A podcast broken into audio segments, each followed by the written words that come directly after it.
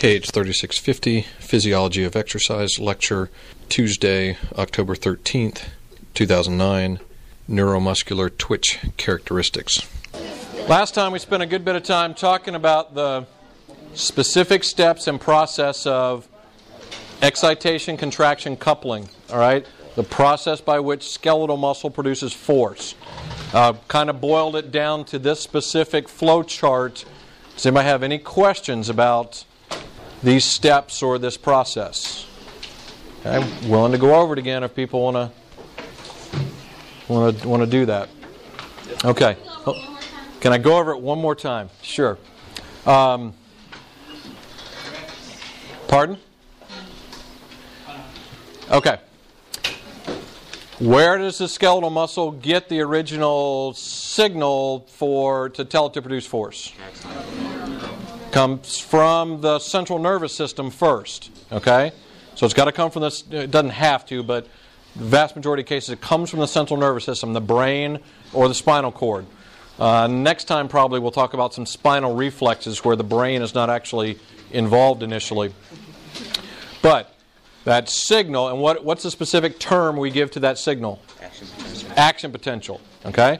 So, and feel free to abbreviate it as AP. Okay? That's fine. I'll, I'll figure that's what you're talking about. So you start off with the action potential in the central nervous system, brain or spinal cord, exits the spinal cord through the uh, an alpha motor neuron. Okay? So then this flow chart picks up at that point. This action potential comes down to the end of the. I think there's one back there. You might have to take a chair with you. Um, standing room only. action potential comes down to the end of the alpha motor neuron. Okay? It then stimulates those vesicles to release the neurotransmitter, which is acetylcholine or ACH. Acetylcholine floods into the space between the end of the nerve and the muscle membrane called the synaptic cleft. Okay, the acetylcholine, this neurotransmitter chemical, binds with receptors on the muscle cell membrane. And that transfers the action potential from the nerve to the muscle. okay, so we are now. Thank you, sir. Oh, you won. Okay. So that's the nerve action potential. It is now transferred to the muscle. So now we have a muscle action potential. So we're at this point right here. the action potential spreads down the muscle cell membrane and then penetrates down into the muscle cell via what structure? T-tubule. Transverse or T tubules. Okay? Action potential spreads down into the muscle cell. It stimulates another organelle to release calcium, and that is the, the SR. The SR will release calcium. So calcium floods the interior of the muscle cell. Excuse me. All right, so we're at this point right here. SR is stimulated to release calcium. Calcium and troponin, troponin, which is one of the regulatory proteins, has a high affinity to bind calcium. So if calcium is released into this cell, a good bit of this calcium will bind to troponin. That forms the calcium troponin complex. Okay? When calcium and troponin bind, they cause a shift, a physical shift or move uh, uh, or change in form of the other regulatory protein, which is tropomyosin. It normally covers the actin binding sites, but this position change causes these actin binding sites to be uncovered. Okay? So, and we're down to the, and we're down through this step. The myosin head has a high affinity for those actin binding sites. So when those binding sites are uncovered, those myosin heads will connect and form what's called the cross bridge. Okay? Um, those myosin heads, remember the ATP has already split. It's got the little yellow glow on it, right? ATP is already split, so we've got ADP and inorganic phosphate, and that myosin head is in its energized state. It will bind to the, to the actin and form a cross bridge. Okay, so we finish this step. The ADP, the inorganic phosphate, have to leave the myosin head. Okay, so in this case, I've just got the inorganic phosphate, but that's that's fine. so the that has to leave the myosin head, and that then will allow the myosin head literally to swivel. Okay, and we call that the power stroke. It's just like it's like pulling on a rope, like in a tug of war. The power stroke where you pull on it. So the myosin head pulls on the actin, and in, in at least one sort of muscle action, the, the actin slides over the myosins. Okay? So that's the power stroke. Then, in order for us to get that myosin head to let go and reset, you must reload an ATP. Okay? If we don't reload an ATP, the myosin head stays attached, and what did we call that? Rigor. Okay? We reload ATP, that cross bridge is broken, the myosin head resets and is re energized and is ready to go again. If you keep the stimulation going, telling the muscle to produce force, you just go right back up here and repeat the same process. Okay?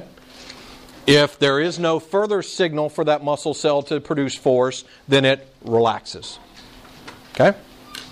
Everybody good? Cool. Just hang on to that for another 45 minutes or so. Preferably longer, but at least at least 45 minutes.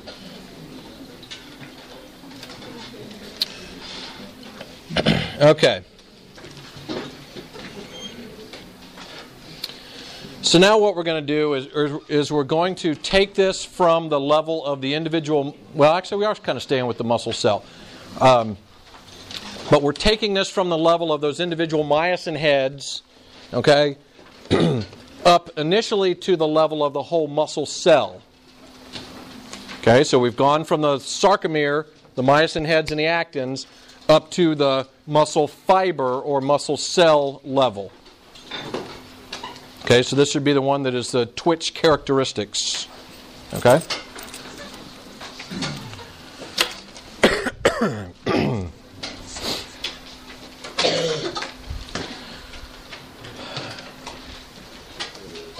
this muscle cell gets its stimulus to produce force. Okay, the stimulus we call the action potential. If you think about that flow chart and that whole sequence or chain of events, it takes a little bit of time from the signal to the point that you actually go through the power stroke and produce force. Okay? There's a little bit of time involved in that, that uh, lag time in that sequence of events. That lag time is called the latent period. Okay? The latent period. That's the time between stimulation and the actual first measured force. Then we've got a period where this muscle cell is producing force, and then we have a period of time where the muscle cell is relaxing and kind of resetting, if you will. Graphically, it looks like this. If we are looking at time along the uh, x axis down here, and we're looking at tension or force that's being produced by this muscle cell, uh, the graph would look like this. And notice this time is in milliseconds. So there is a lag time, but the lag time is very short. Okay? So there's some underlying uh, amount of force that's, that's uh, uh, uh, being produced by this muscle just at rest. The stimulus is applied, and you have this latent period between application of stimulus and the onset of force production. You can measure force being produced and then the force dropping off as this muscle cell relaxes. Okay? This is what's referred to as a muscle twitch. You're applying one impulse, one signal for it to contract, and, and one only. Okay? So one action potential, you stimulate it to produce force, and then it relaxes. Now, individual muscle cells follow the principle that's called all or none. Okay? And it's referring to the amount of force that's being produced. Individual muscle cells follow the principle of all the force it's capable of or none of the force. So, when this stimulus is applied, if it does not reach the threshold that would actually stimulate this chain of events, this muscle cell produces no force. If this action potential is such that it exceeds the threshold and starts this chain of events, this one individual muscle cell will produce its maximum amount of force, and then it will relax. Okay? Make sure everybody understands that. An individual muscle cell doesn't produce a little bit of force, a little bit more force, or a lot of force. It produces all or none. Individual muscle cell. Now, obviously, our entire muscles don't act like that. And either later today or on Thursday, we'll talk about how we organize whole muscles to act. Because if our entire muscle acted like that, we wouldn't be able to grade or change efficiently the amount of force that that whole muscle or muscle group produces, right? Because we have some occasions where we want to produce maximal force, where we're lifting a lot of weight, but we have other occasions where we want to lift just minor amounts of weight. And if we didn't have a way of organizing the whole muscle, every time we told that bicep to produce force, we'd bam, we'd hit ourselves in the head. Okay? So we don't do that. So we've got some organizational issues to talk about down the road. All right, but this is a muscle twitch. Now, the interesting thing about different muscle cells, and scientists have the capability of dissecting out individual muscle cells. And basically, what they do is they uh, attach one end to an anchor, and they attach the other end to a muscle transducer, a little uh, uh, device that can measure the amount of force that's being applied to it. Uh, you attach a little wire to it to electrically stimulate this individual muscle cell. So you take the place of the nervous system. And you can take individual muscle cells and stimulate them and see what kind of force pattern they have. Okay? You can also do it with, with larger full muscles or whatever, but scientists have perfected the ability to do this with very small individual muscle cells. When you do that, you find out that some muscle cells, here we have time along the bottom again, and we've got tension or force along the y axis. Some muscle cells, when you stimulate them, produce lots of force. So the peak force is higher, and they get to that peak force in a very short period of time. Okay? Produce lots of force, and they get to that peak force very quickly. You know these muscle fiber types as fast twitch. Fast twitch. Okay? This is the performance characteristic of this type of muscle cell. It produces lots of force or a high peak force, and its time to peak force is short. Okay, so they're, they're, they're two different things, but these muscle cells do these both. They, they have high peak force and they get to that peak force very rapidly. All right. These are most commonly known as fast twitch muscle fibers, but there are other names that you will encounter in textbooks and research articles and that sort of thing. Uh, the pure fast twitch are sometimes referred to as type 2B. Okay, type 2B. Um, there's a, there's a variety of different naming schemes which can make things confusing, but basically the naming schemes go something like this. Um, type 1, type 2A, and type 2B. Okay? So these are pure fast. These are pure slow. And these are in between. These are intermediate. I'll turn this projector off in a little bit. Okay? Type 1s, type 2As, type 2Bs. These that we're talking about right now, the type 2Bs, are considered to be more pure, fast twitch fibers.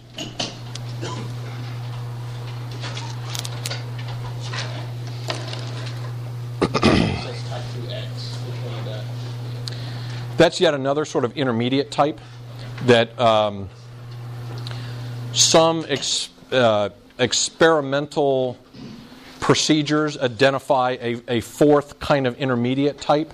Uh, there is some controversy as to, um, because they're most commonly identified in animal models, and there's some controversy as to whether or not they really exist in, in humans. So that's what you'll see is this other type 2X. Okay? It's just think of it as another slight variation of a on the fast twitch end. Okay? Uh, other names that you'll see these referred to as fast glycolytic. And so if they're glycolytic, what energy system does that imply that they use? Glycolysis. Okay? So anaerobic, they use a glycolytic energy system. They're often sometimes referred to as white because and if you if you think about the characteristics of these energy systems and you think about the characteristics or what are what are necessary to produce lots of force very quickly you can you can pretty easily figure out uh, these these uh, morphological characteristics. Okay? These are morphological characteristics of these muscle cells. Uh, if you're using a mostly anaerobic energy system, do you need to have a good blood supply? At least as much as an anaero- uh, at least as much as an aerobic muscle would. No. No. So there's not as many capillaries in these fast twitch fibers. Um, if you're mostly anaerobic instead of aerobic, do you need as much myoglobin inside these muscle cells? No. So they're, they don't have as much myoglobin. Hemoglobin as a pigment is what color, particularly when it has oxygen bound to it? Red. Okay? So if these don't have as many capillaries, don't have as much blood supply, don't have as much hemoglobin, don't have as much myoglobin, they are more white in appearance than red. Okay? So that's why they're sometimes referred to as white. Here again are the performance characteristics. They produce lots of force, lots of uh, very high peak force, and they get to that peak force quickly. These are these this the rest of these in the next page are all morphological characteristics. And we saw that term in the creatine loading study. You can basically think of these as the physical anatomical characteristics of these muscle cells. One of the most important defining features of fast twitch muscle fibers is that they are innervated by large alpha motor neurons. And that means large in diameter. Okay?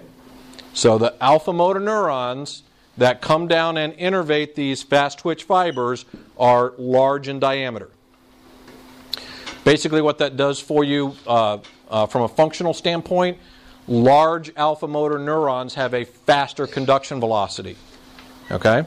So, when you've decided to do this explosive movement and you know you're going to want to use fast twitch fibers and you formulate that action potential in your brain and you start to send it to those fast twitch fibers, that signal will get there quicker.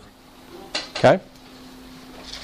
Um, these produce higher peak force so they have more contractile protein. If you take a fast twitch fiber, individual muscle cell, and a slow twitch fiber, individual muscle cell, the fast twitch fiber is going to be bigger and it's going to be packed with more actin and myosin. Okay? So therefore it can form more cross bridges and it can produce more force. Okay? So these, these muscle cells are bigger and they've got more myofibrils and more myofilaments, more actin and myosin, more contractile protein. If we want this muscle cell to uh, react quickly to this action potential, then the communication system, both the, uh, in fact, it's on here, so I need to reorder these. It's over here somewhere. The sarcolemma has a faster conduction velocity than slow twitch. And the T tubular system is more highly developed. And the sarcoplasmic reticulum is more highly developed. Okay? So the whole excitation process can happen faster. And if there's more muscle tissue, then we've got more calcium to release into the cell. If this muscle cell is going to produce more force more rapidly, it needs more energy. And so its form of myosin ATPase has a higher activity. So it can split ATP more rapidly to release the energy for force production. Okay? And when, I say more, it's more in comparison to slow twitch fibers. Okay?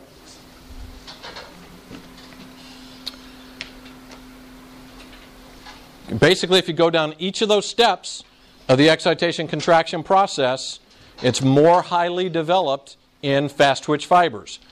Uh, the type of calcium uh, or troponin that you find in fast twitch fibers has a higher affinity for calcium, so it will bind more easily.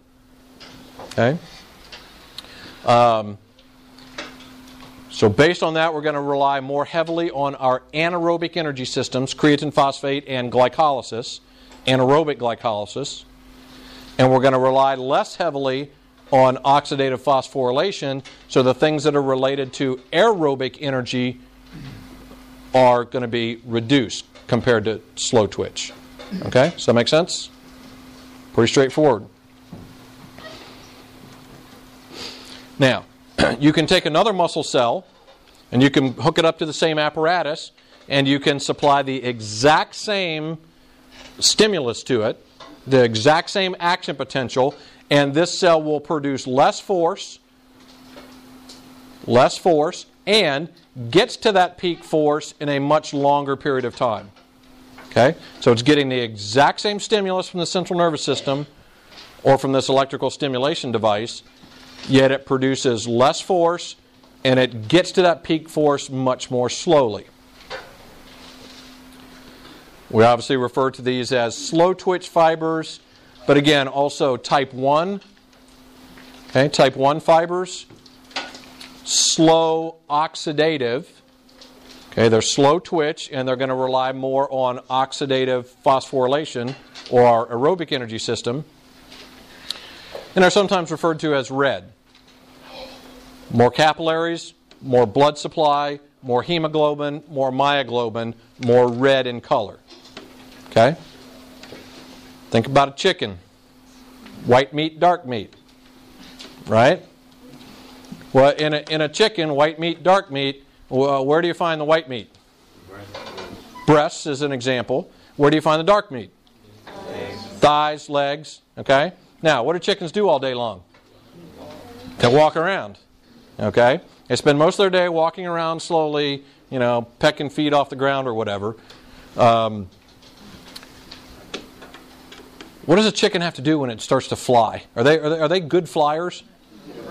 No, they got to produce lots of force to fly, right? So their flight muscles are their, are their breast muscles, okay? So their flight muscles are mostly fast twitch because they got to produce a lot of force to get their bodies up off the ground. Okay? So those are in a certain functional area. The muscles that they use for everyday activities, just walking around on the ground, are mostly slow twitch or red. So you get white meat, dark meat. Okay? Same thing. Um, that's a good example also where animal models, rats is an example, chickens another good example, they have almost entire muscles that are one fiber type or another. Okay? Rats, as an example, have one of their quadricep muscles is almost entirely, and it's called the white quad because it is composed almost entirely of fast twitch muscle fibers. Okay? It also has a red quadricep muscle, which is composed almost entirely of slow twitch. Humans are not like that. Okay? Humans have very much a distribution within any given muscle in the body, have very much a distribution of slow twitch fibers and fast twitch fibers mixed together. Okay? basically anything basically anything that uh, we talked about in, in terms of um, morphological characteristics with slow twitch are opposite low peak force and they're slow. They take a long time to get to peak force. They are innervated by smaller alpha motor neurons. Their T tubular system, SR, uh, is less well developed. myosin ATPase activity is lower, sarcolemmal conduction velocity is slower, um, lower ATP tr- uh, or uh, calcium troponin affinity. They are more aerobic and therefore they have a much higher activity of the oxidative enzymes uh, and much higher development of their mitochondria. There are more mitochondria and the mitochondria are bigger. Okay? Uh, there's more myoglobin, and because they produce less force and the force is produced more slowly, there's more adequate time for recovery, and so these muscle cells are much more fatigue resistant. Okay, they don't fatigue as quickly. So they're more useful for everyday low force activities. Okay, so this is just a table that that um, uh, kind of uh, gives you an idea of those uh, characteristics. It's just done in table form. Uh, same here, just a so it, you can look at some of these uh, aspects, whether they're muscle fiber diameter, density of mitochondria, density of capillaries, amount of myoglobin, twitch time, relaxation time. So notice if the pure fast twitch, not only do they contract quickly, they also relax quickly. Okay. Um, fatigability low for the slow twitch, high for the fast twitch. You know, other metabolic aspects that you could probably figure out. If it's anaerobic energy systems like creatine phosphate, we're going to have high amounts in the fast twitch and low amounts in the slow twitch. Okay? Triglyceride stores, which we metabolize through what energy system? Or free fatty acids. What energy system can we use to metabolize fats?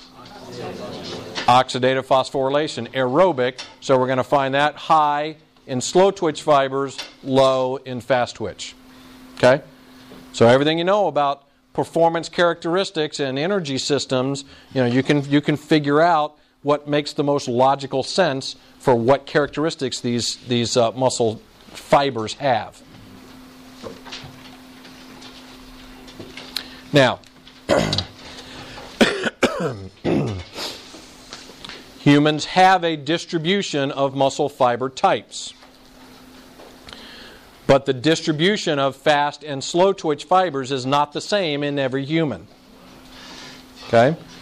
Uh, this depicts the fiber type distribution in this is what's called a cross sectional study. Or what they did is they picked some different athletes uh, who consented to have muscle biopsies so these people gave up a little piece of their muscle to have it sectioned and stained so that they could figure out uh, how many fast twitch and how many slow twitch fibers they had. And with a variety of different studies like this, they find out that people that are pretty successful distance runners, like marathoners, tend to have a high proportion of slow twitch fibers and have a lower percentage of fast twitch.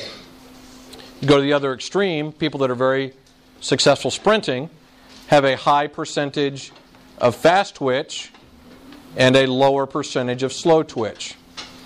This graph probably accurately represents the human extremes. Okay? Where for some reason it seems like we are capable of being more distributed. Some people are more distributed towards the slow twitch side. Okay?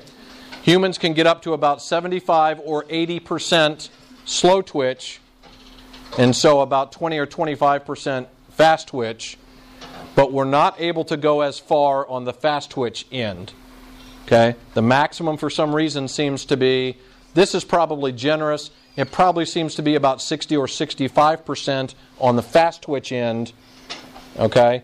And about, what does that leave? 35% or so on the slow twitch end. For some reason, you, you know, if you look at um, Haile Gebrselassie, the world record holder in the marathon, he's probably 80 20. But you look at Usain Bolt, and he's probably 75, 65, 70%, not up to 80% fast twitch. So for some reason, we don't go as far that way as we do that way. And before you ask, I don't, I don't know why. Just kind of the way we are. Um, all right, so here we go. Here we have our two, uh, Usain Bolt and, and Haile Gebrselassie. Now, this we kind of got into this a little bit uh, uh, a few weeks ago, I think, but it sort of begs the question you know, when you do these studies, what you do is you typically uh, identify people who are already successful in these sports and say, okay, well, let's, let's see what your fiber type distribution is. And for endurance athletes, it comes out, you know, more slow twitch. And, and uh, you know, Haile Gebrselassie has probably been training as a distance runner for 25 years. Okay? Uh, and Usain Bolt's a lot younger. I mean, he's in his, he's in his, what is he? He's not even 25 yet, I don't think. Yeah, he's in his early to mid 20s, but he's probably been training as a sprinter for 10 years. So, are these guys, do they have. Thanks. Is it okay if I go ahead? Okay, thanks. Um, when you do the fiber type distribution with these, with these guys, in this case, these guys, um, do they have that distribution because they've been training for 25 years? and working those slow twitch fibers, or um, is there something else involved? You know, so the question is, are they great athletes? Is, is, is he a great distance runner because of his training or because he was born that way? Both. That's correct. At least as far as we know, that's probably both. Okay? Um, so what if, sorry. Go ahead. What no? if you have a lot of fast twitch, but you want to run longer? Do you just train a bunch? Or? That's a that's a that's a perfect question. That's exactly where I'm going. Her question was, what if you have a fiber type distribution in one direction, but you want to you want to do something else? Okay. First of all, let's talk about uh, the the genetic part of this, the the born part of this. It's thought that probably 95 to 98 percent of your muscle fiber type distribution is already differentiated when you're born. Okay? Yeah, so the majority of an individual's fiber type distribution, the, the vast majority out of is already established when that child is born. Okay? The most important characteristic related to what the performance characteristics of these fibers is the innervation. Okay? That's why I put it as the first main characteristic, morphological characteristic, is the size of the alpha motor neuron. So let's do it this way. Um,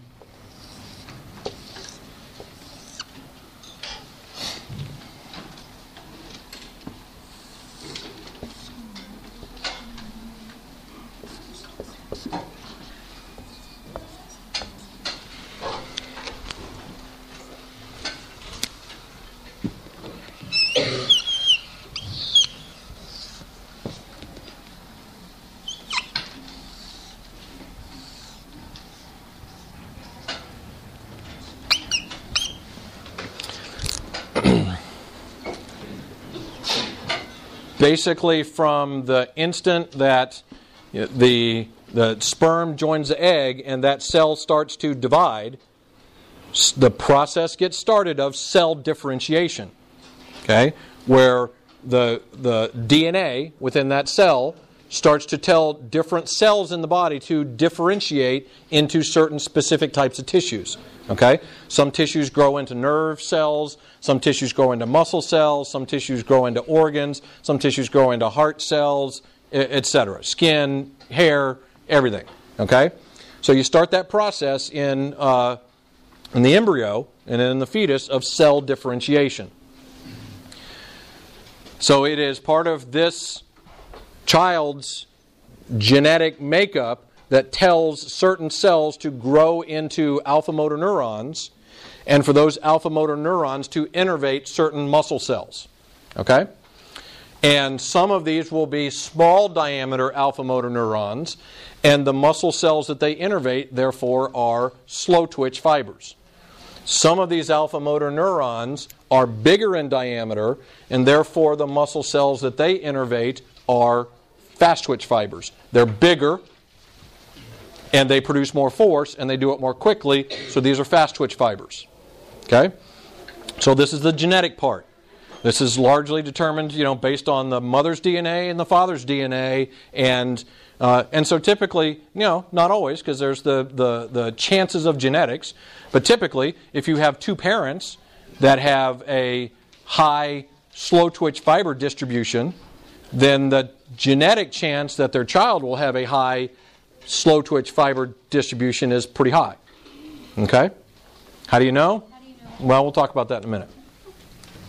Um, you know, one of the things, you know, as an example, one of our most successful um, junior bicycle racers right now is the son of Connie Carpenter and Davis Phinney, both of whom were Olympic medalists in, in cycling. And it's no surprise that their son, you know, it has a high genetic predisposition towards endurance activities. Okay? It's one of the reasons that you find uh, athletes coming out of certain cultures in areas because there's a high probability that people who live in that culture in that area will intermarry and, and have a lot of offspring, and so they pass along the same genetic predispositions. Okay? So there is very much a genetic disposition to this. Now, you can't do this with humans, but animal studies have shown that this is probably the most important determinant of fiber type distribution because they have done what are called cross innervation studies.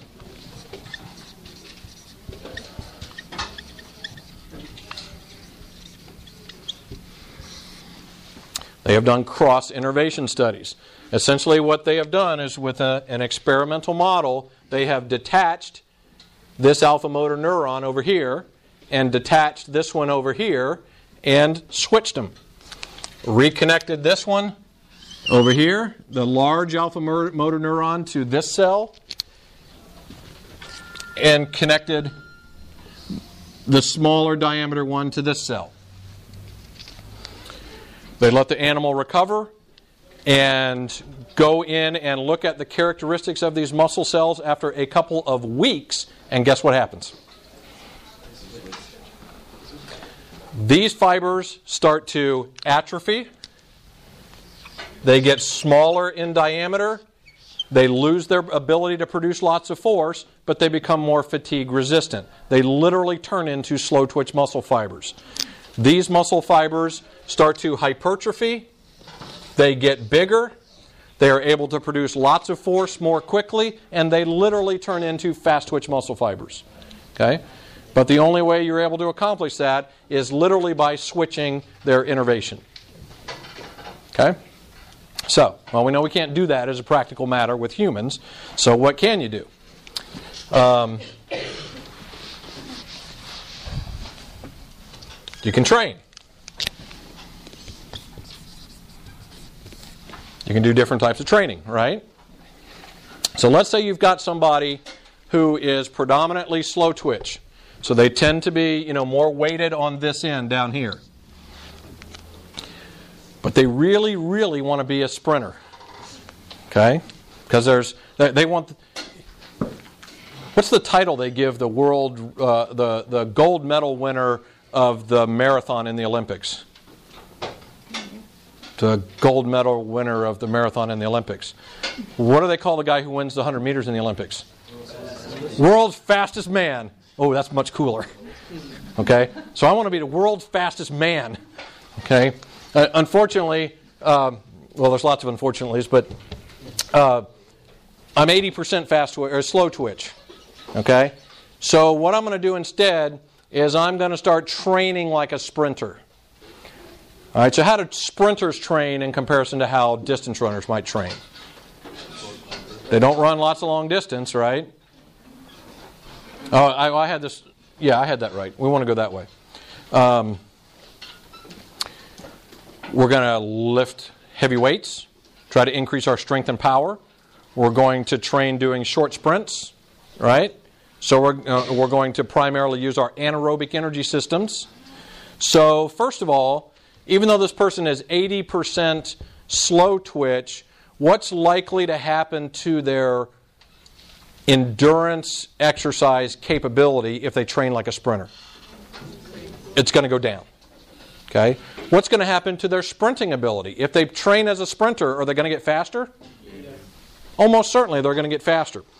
And what happens physiologically is you look down that whole list of morphological characteristics, okay, not the whole list because you can't affect the, the uh, alpha motor neuron, but those other morphological characteristics uh, that are related to the type, I didn't spell that right, did I? The type 1s will start to go down, and these type 1s will start to become more like these guys. And this person will become faster. Their creatine phosphate energy system will become more effective. Their glycolytic system will become more effective. Their muscles will be able to produce more force in a shorter period of time, and their sprint speed will increase. Okay? But it's not a wholesale change from type 1s to type 2s.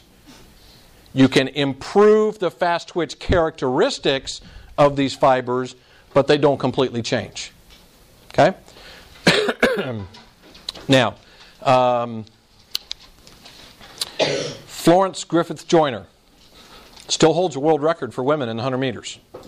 Okay? She, she did it right. She, well,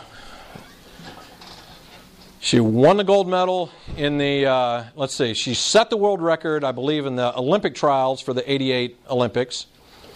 She um, went to the Seoul Olympics in 1988 and won the gold medal and then retired. So, world record holder, uh, um, uh, gold medalist, retired at the top of her game. So she was still interested in health and fitness and exercise and sports issues. So at some point she got appointed to the President's Council on Physical Fitness and Sports.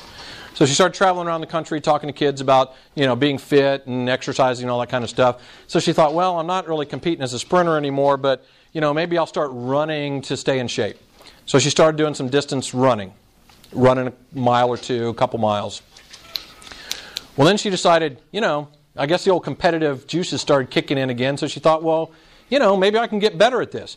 So here's Florence Griffith Joyner, Flojo, who is probably in the neighborhood of about 65% fast twitch and about 35% slow twitch. Okay? So she starts running longer distances. So what's going to happen to the capability of her fast twitch muscle fibers? It's going to diminish. She's not going to be able to produce as much force, and she's not going to be able to produce it as, as rapidly, and she's not going to be able to run whatever it is, 11, 11.08 or whatever her world record is, okay, any longer. Uh, and she got to the point where she actually started, she entered and ran some 10K road races, okay, an endurance event and she got better. Uh, and I, I, remember this because I remember reading an article in Sports Illustrated about her um, because there was a, uh, she was entered in this 10K, and the reporter was a pretty good distance runner herself and was running the race with her to kind of report on her experience in running this race. And it was kind of a big deal because uh, she she ran a 10K, and this was after probably you know three or four years of you know, reasonable uh, effort distance training. She ran a 10K uh, in, in about 40 minutes. Okay, how is that? That's fast. So, did she get better as a distance runner?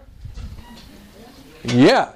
And, and so her the morphological characteristics of her uh, fibers started to shift the, the pure fast twitch fibers became more like this, and these intermediate fibers became more like this.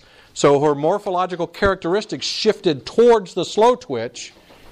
But what's a really good time in the 10K? What's that? Low 30s. Okay? So while this was, you know, is perceived as being a decent time, is it anywhere near nationally competitive for a, a women, a woman's 10K runner? No. And I can guarantee you, she could train for another five years, another 10 years as a distance runner. She would probably take some more time off of this, but ain't no way she's going to run 32 minutes. Okay? Because she's got, she has this machinery, and she can make this machinery better, but she can't make it to the same degree as someone who has this machinery to begin with. Okay? Now, if somebody's got this machinery over here, 80 20, slow twitch, and they eat bonbons and sit around on the couch, you know, their distance running uh, ability is not going to be very good either. Okay? So that's why the people that are at the absolute peak, okay, both have the physical, physiological, metabolic machinery and they couple it with the right training. Okay? Question, Bob. Uh, Rob. There are parents out there. Would they be allowed to biopsy their children to figure out how well they're uh, There are. Let me expand on that. There are nutty, wacko, crazy parents out there that would do that, or, or any almost anything else to figure out uh, what they have the best chance of success uh, for their child. Okay? Um, the, the defendant, and I'm not going to turn the projector back on because it'll take a little while. There's a, there's a panel in your handout that shows uh, muscle fibers cut in cross section. And the, the real definitive way to do this is to get a piece of muscle and, and either mount it and cut it in cross section and stain it appropriately, and you can see fast twitch and slow twitch fibers. There are actually some more sophisticated biochemical methods now that you can use to actually separate these muscle fiber types um, by specifically the myosin um, characteristics, but those require having some muscle as well. There are some, and I'll talk about it because I'm going to have to leave in a second. There are, there are some other non invasive methods, one of which I've, descri- I've, I've got a couple of graphs in your handout, and, and it's called the Thorstensson test. And what it does is it attempts to take advantage of the known fatigue characteristics of fast twitch fibers versus slow twitch. And what it does is it puts it has you get on a, a device like an isokinetic dynamometer, like a KinCom, whatever, and you do 50 you do 50 knee extensions where you're kicking out as hard as you can to see how much force those quadricep muscles can produce, and then relaxing on the way back. And then immediately you kick out again as fast as you can. And so the, the two profiles you see that are different, the people that, and these are correlated with biopsies. So the people that tend to be more heavily fast twitch distributed can produce lots of force in those early knee extensions, but their muscles fatigue quickly, so the more you do, the more they fatigue. Okay? The people who have more slow twitch produce less force with the initial ones, but they're able to keep that force up for a long period of time. Okay? So there are some non invasive things that, that you can do you know, to try to look at this. Now, um, remember that 95, 98% of these muscle fiber types are already differentiated when, when you're born. And probably by the time the kid's a year old, um, uh, that, that last bit is already differentiated. So, um, to my knowledge, they haven't made an infant KinCom yet that you know people can put their babies on and try to figure out you know to, to try to push that last three percent you know here or there. Um, in sports, there, there are other methods, and a lot of countries have done talent identification and sports selection way better than we have in this country. Um, and, and, really, if you look at the 70s and 80s in sort of the, co- the communist bloc countries, but there's also sociological influences uh, in effect there. Uh, because we're much more of a free and open society, and we tend to allow people to choose what they want to do and societies like that, and then we're much more successful. You look at the former German Democratic Republic, East Germany, they won more medals in the Olympics for the size of their country and their population than any country in history. And it's amazing. And a lot of it had to do with their talent identification. But a lot of things that they did is they would do certain tests and find out if a kid, when they're you know 10 or 12, can jump high and has a lot of power. They mandate that they go into certain sports as opposed to others. And so there's a loss of choice. Um, the, the, the practical thing is, um, particularly young children, and, and in development up through, up to, and including uh, some, uh, uh, to some degree in young adulthood through puberty, uh, it is probably more important for children to participate in a lot of different types of activities so that they develop more well rounded motor skills um, and, and reduce the potential for injury and then specialize at a, at a later date. It's a big problem I have in youth sports right now because my kids are involved in, in, in basketball and baseball, and baseball is horrible because you know these kids now. And my, my youngest son's 10, and there are kids that he plays baseball with that they play on travel teams that they start in February and they go through November. And as 10 year olds, they'll play 70, 80, 90, 100 baseball games a year. You know, and it's, and the thing that's not only bad about that is that then precludes them from playing other sports and developing other, other motor skills and activities. So.